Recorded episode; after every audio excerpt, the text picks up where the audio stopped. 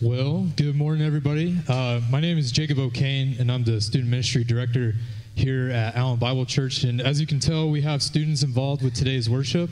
Uh, and I just want to give a shout out to the best students in the whole world uh, that go here uh, at Allen Bible Church. And also, I just want to take this time just to celebrate the adult volunteers also that help out with our student ministry.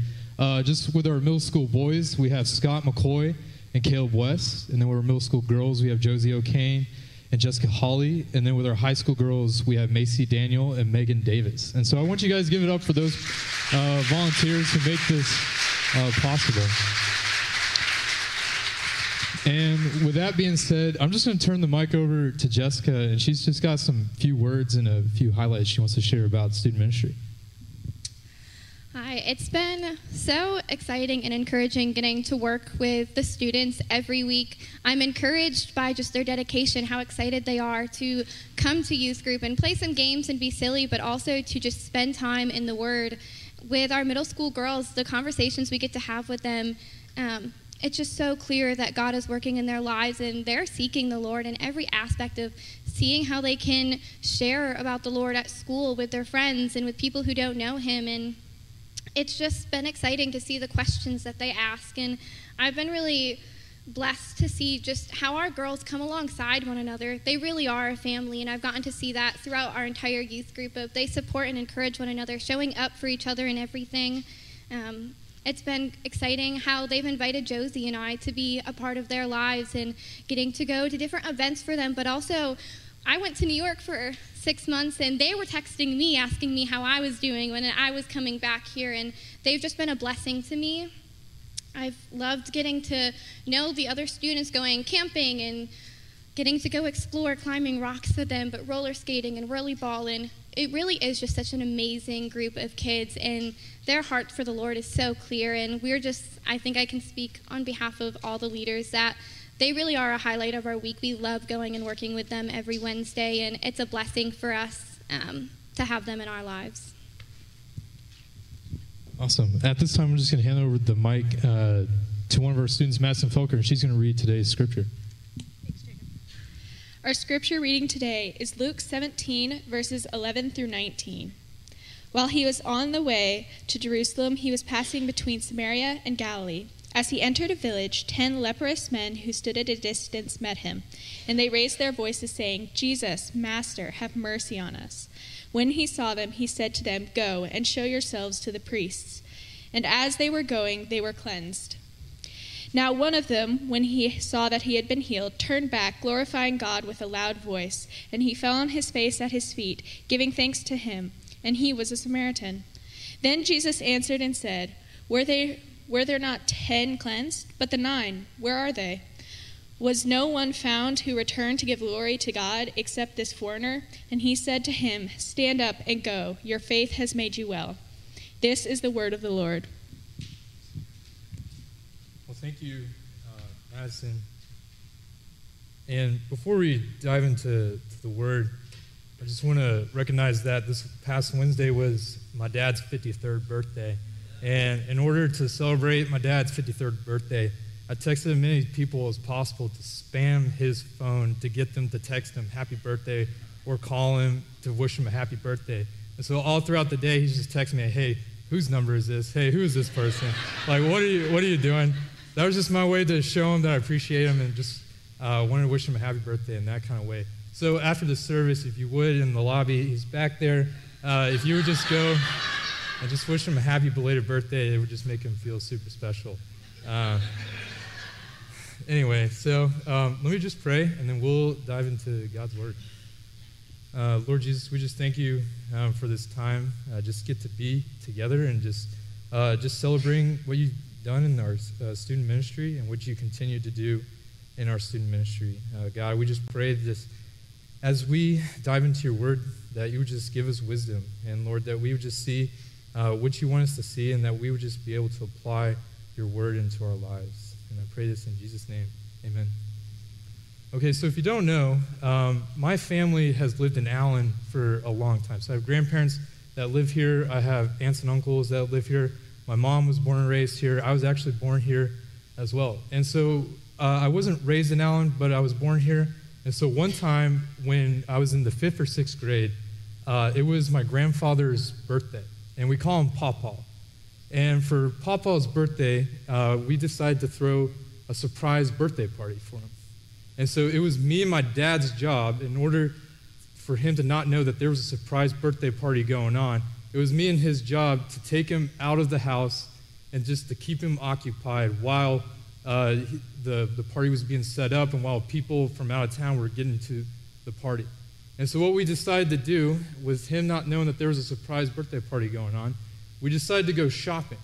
And the reason why we went shopping is because I was playing basketball at the time and I needed a new pair of basketball shoes uh, for the upcoming season. And so we go to the store, we go to Nike, and we look around, and we got tons of time to kill. And so we're just trying on just shoe after shoe after shoe, just seeing, like, you know, like, ah, oh, Nike, you know, it's okay, like, whatever, and we'll just move on to Reebok, move on to Reebok, trying every shoe, trying every shoe. You know, don't find it at Reebok. We're still stalling in store after store. We go to Adidas, and then we don't find anything at Adidas. But then we go to Converse, and I guess it was time because I found a pair of Dwyane Wade's Converse basketball shoes. I said, "Oh, okay, I like these." And my dad's like, "Yep, I like them. Let's get them." And so we we bought the shoes, and so that meant it was time to get Papa back to the house for his surprise birthday party. And so when we get to uh, back to the house, the party, he's surprised, obviously. But the biggest surprise was when my mom and my two uncles wrote out these long letters of thank you to Papa and just appreciation and just love to Papa. And it was probably one of the most emotional nights of my life. Uh, I don't remember what was said. I'm getting a little emotional, I guess, just think about it. Um, but I don't remember what was said at all. Like I said, like it's just there was probably one dry eye in the whole room, and it was my dad. He's just not a very emotional guy at all. So you know, and sorry, I'm just giving a lot of shout outs to my dad today. But anyway, uh, so my mom and my two uncles, who are Papa's kids, wrote this long and just awesome letters to Papa, simply just to say thank you and just say, I love you and I appreciate you. The party was special and it meant a lot to Papa and it also meant a lot to my grandmother as well because when you love someone, you want to show your love and your appreciation uh, to them because it just means so much more to the person that's receiving the love and appreciation when someone goes out of their way to say thank you and I love you. And my grandparents, they delighted even more, I bet, in their children that night and because they took the time to simply just say thank you and I love you.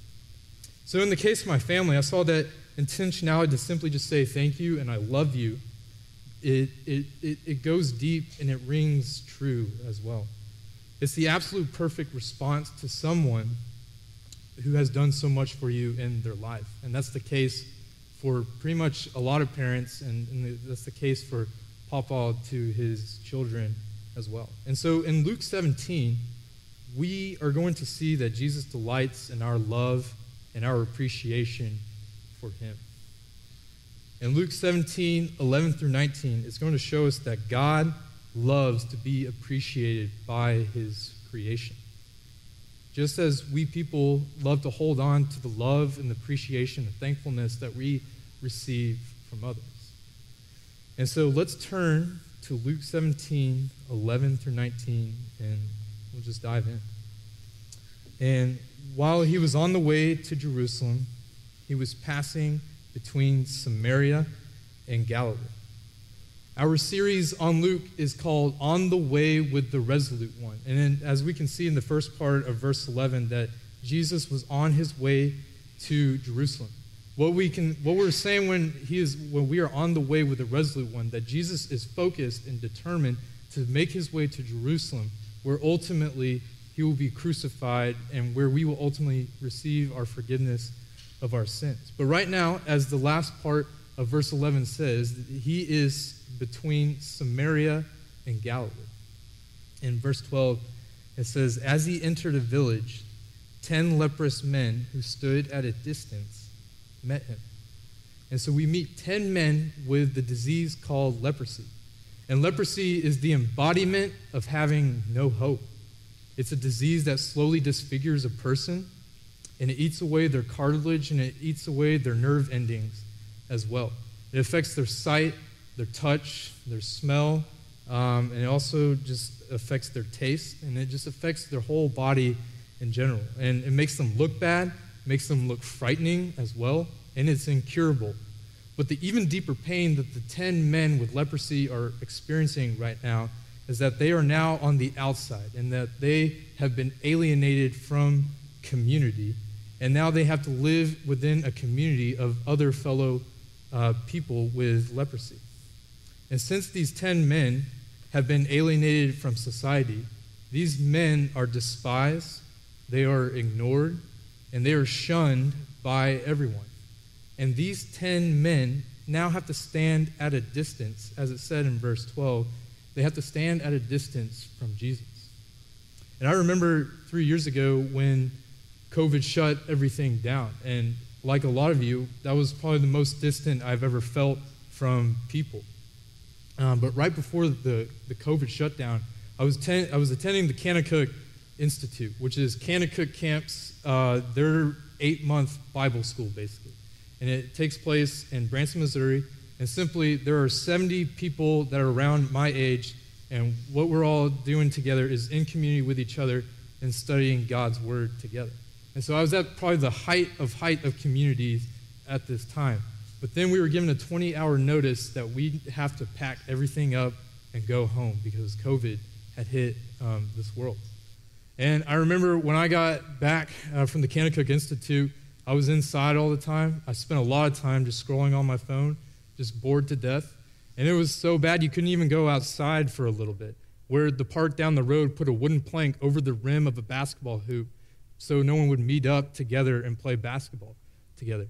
And then obviously, ESPN wasn't showing any more sports, and so I watched reruns of Super Bowls, reruns of NBA Finals, reruns of the Stanley Cup Finals. And it was okay for a time, but after a while, I started to miss people. I started to miss my friends, and I started to miss my family, even. And it was hard. And I'm sure it was hard for you as well. And imagine for yourself just how that little season of little to none human contact was for you. And now I just want you to imagine how it was for these 10 men with leprosy and how they must have felt being in quarantine all the time. They're thinking that since they've been alienated from society, that this is going to be their reality basically until they die. Is this really it for these men? Is there any hope for these men with leprosy?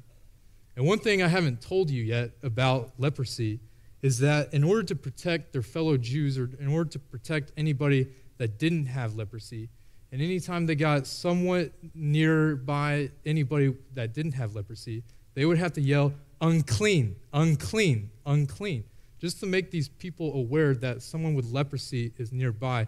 And a lot of times, these people that didn't have leprosy would just run away. And again, they were despised, they were ignored, and these people would try to get as far away from these men with leprosy as possible. But what we see here in verse 12 is that they see Jesus at a distance. But what they yell at a distance isn't unclean, unclean, unclean. But we're going to pick up in verse 14, or nope, sorry, verse 13, and see what it is that they yell out to Jesus. And the ten men, they raised their voices, saying, Jesus, have mercy on us. And since they're at a distance, they're not supposed to get close to Jesus, as we've already covered. But all these men can do now is cry out to Jesus. That's their only thing that they can do. But what is it that they are crying out to Jesus for? Well, look again in verse 13. These men are crying out to Jesus for mercy. They're hoping that Jesus is touched by their, the condition that they're in and they hope that he might see them, and they hope that he might help them as well. Well, our sin has alienated us from God, and has put us in a state of hopelessness as well. Sin has also alienated us from godly community, as it did for these 10 men with leprosy. The lepers cry out for mercy, and sin also causes us to cry out for mercy. And I want you to see that the 10 men with leprosy crying out for mercy point us to the one that we are to go to in our time of suffering and even in our time of sin as well. So, how does Jesus respond to the cries of mercy? And how does he view anyone that is in a hopeless state as well? We'll look at verse 14. When he saw them, he said to them, Go and show yourselves to the priests. And as they were going, they were cleansed. In verse 14, it says that Jesus saw the ten men with leprosy.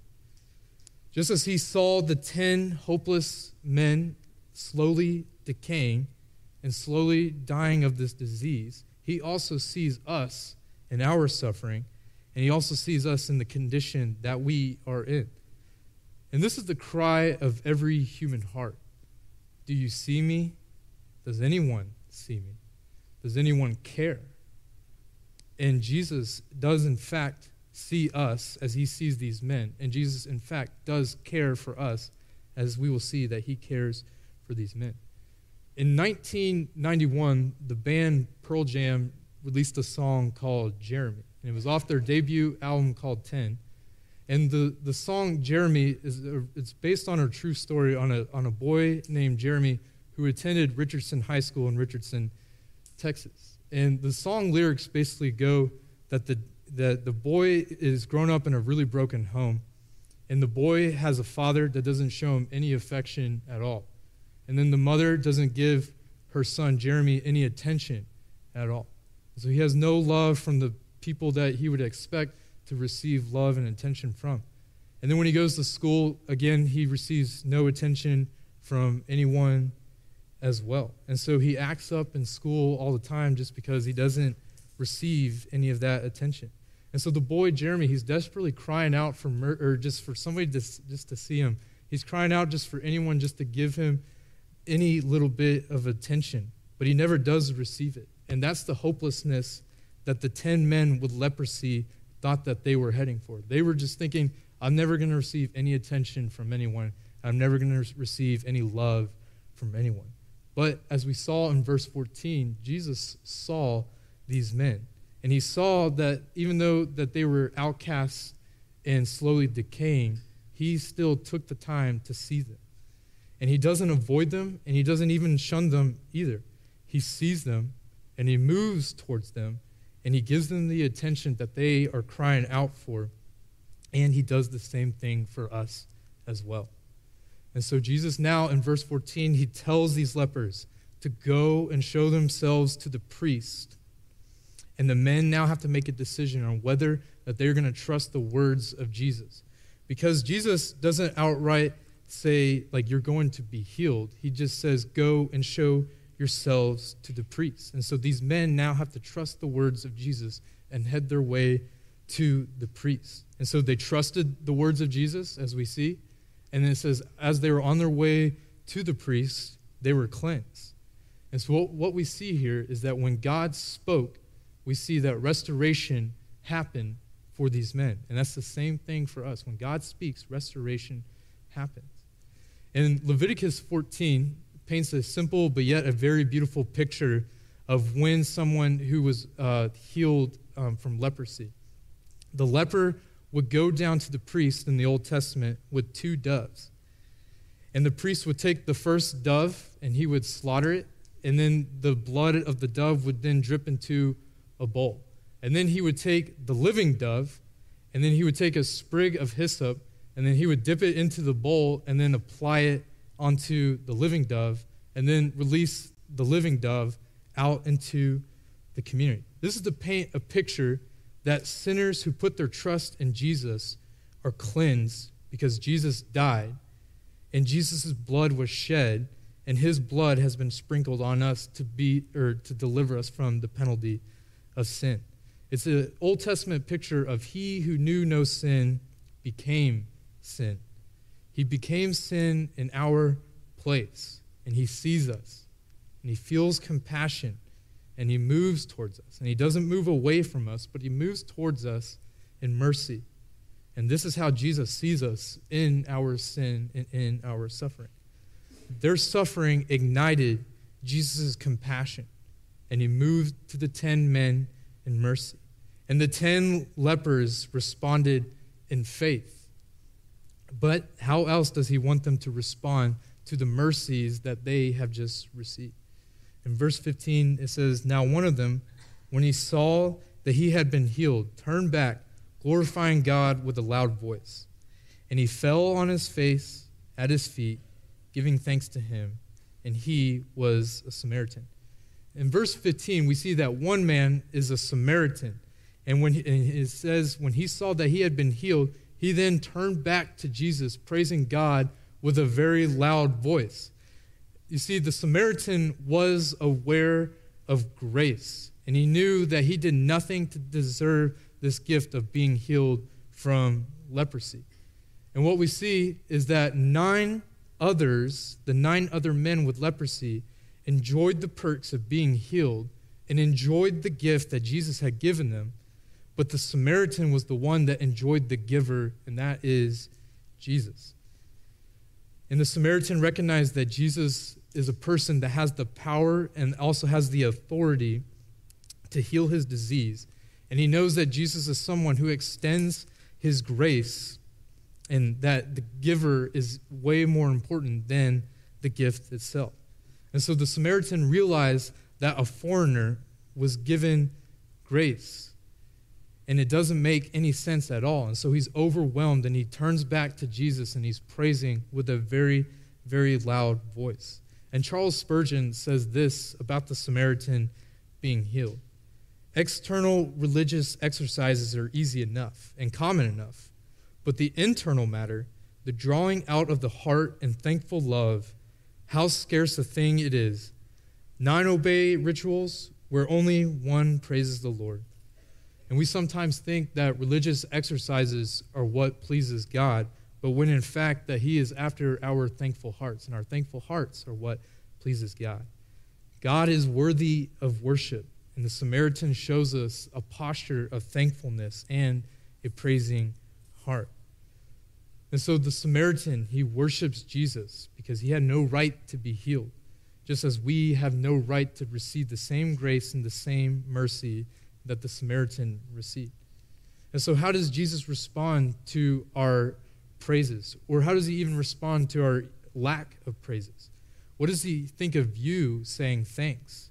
Or what does he think of our lack of thankfulness? In verse 17, then Jesus answered and said, Were there not ten cleansed? But the nine, where are they? Was no one found who returned to give glory to God except this foreigner? And he said to him, Stand up and go, and your faith has made you well.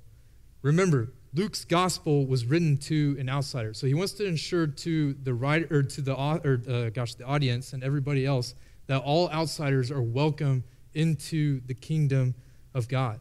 The Samaritans they had their own unique copy of the first five books of Scripture, as well as their own unique system of worship. Yet it is a Samaritan who was there before Jesus' feet in worship. And Jesus asked the Samaritan man, Weren't there 10 other, or, or weren't there 10 in total that were cleansed? And where are the other nine? And then Jesus just tells the man, the, the Samaritan man, and he says, Your faith has made you well, and stand up and go. So Jesus accepts the Samaritan, he accepts the outsider, and the Samaritan is now healed, and the Samaritan is now restored into community. And what we can also see is that Jesus has a heart for the outsider and he has a heart for the overlooked, and his compassion uh, causes him to move towards us and not away from us, and we get to receive his mercy.